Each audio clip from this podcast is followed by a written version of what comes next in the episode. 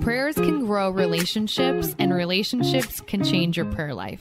That's real. And I'm Hannah Lynn. I started praying Colossians 3 12 through 14 over my relationships. And this is what I found there's three ways your relationships can change because of prayer. First, if you're lonely, pray for a friend who's seeking after Jesus. You'll be surprised who God brings into your life. Secondly, if you have any kind of conflict with a friend, pray about it. It seems so simple, but sometimes we forget. Most importantly, pray for your friends when they have challenges that come their way.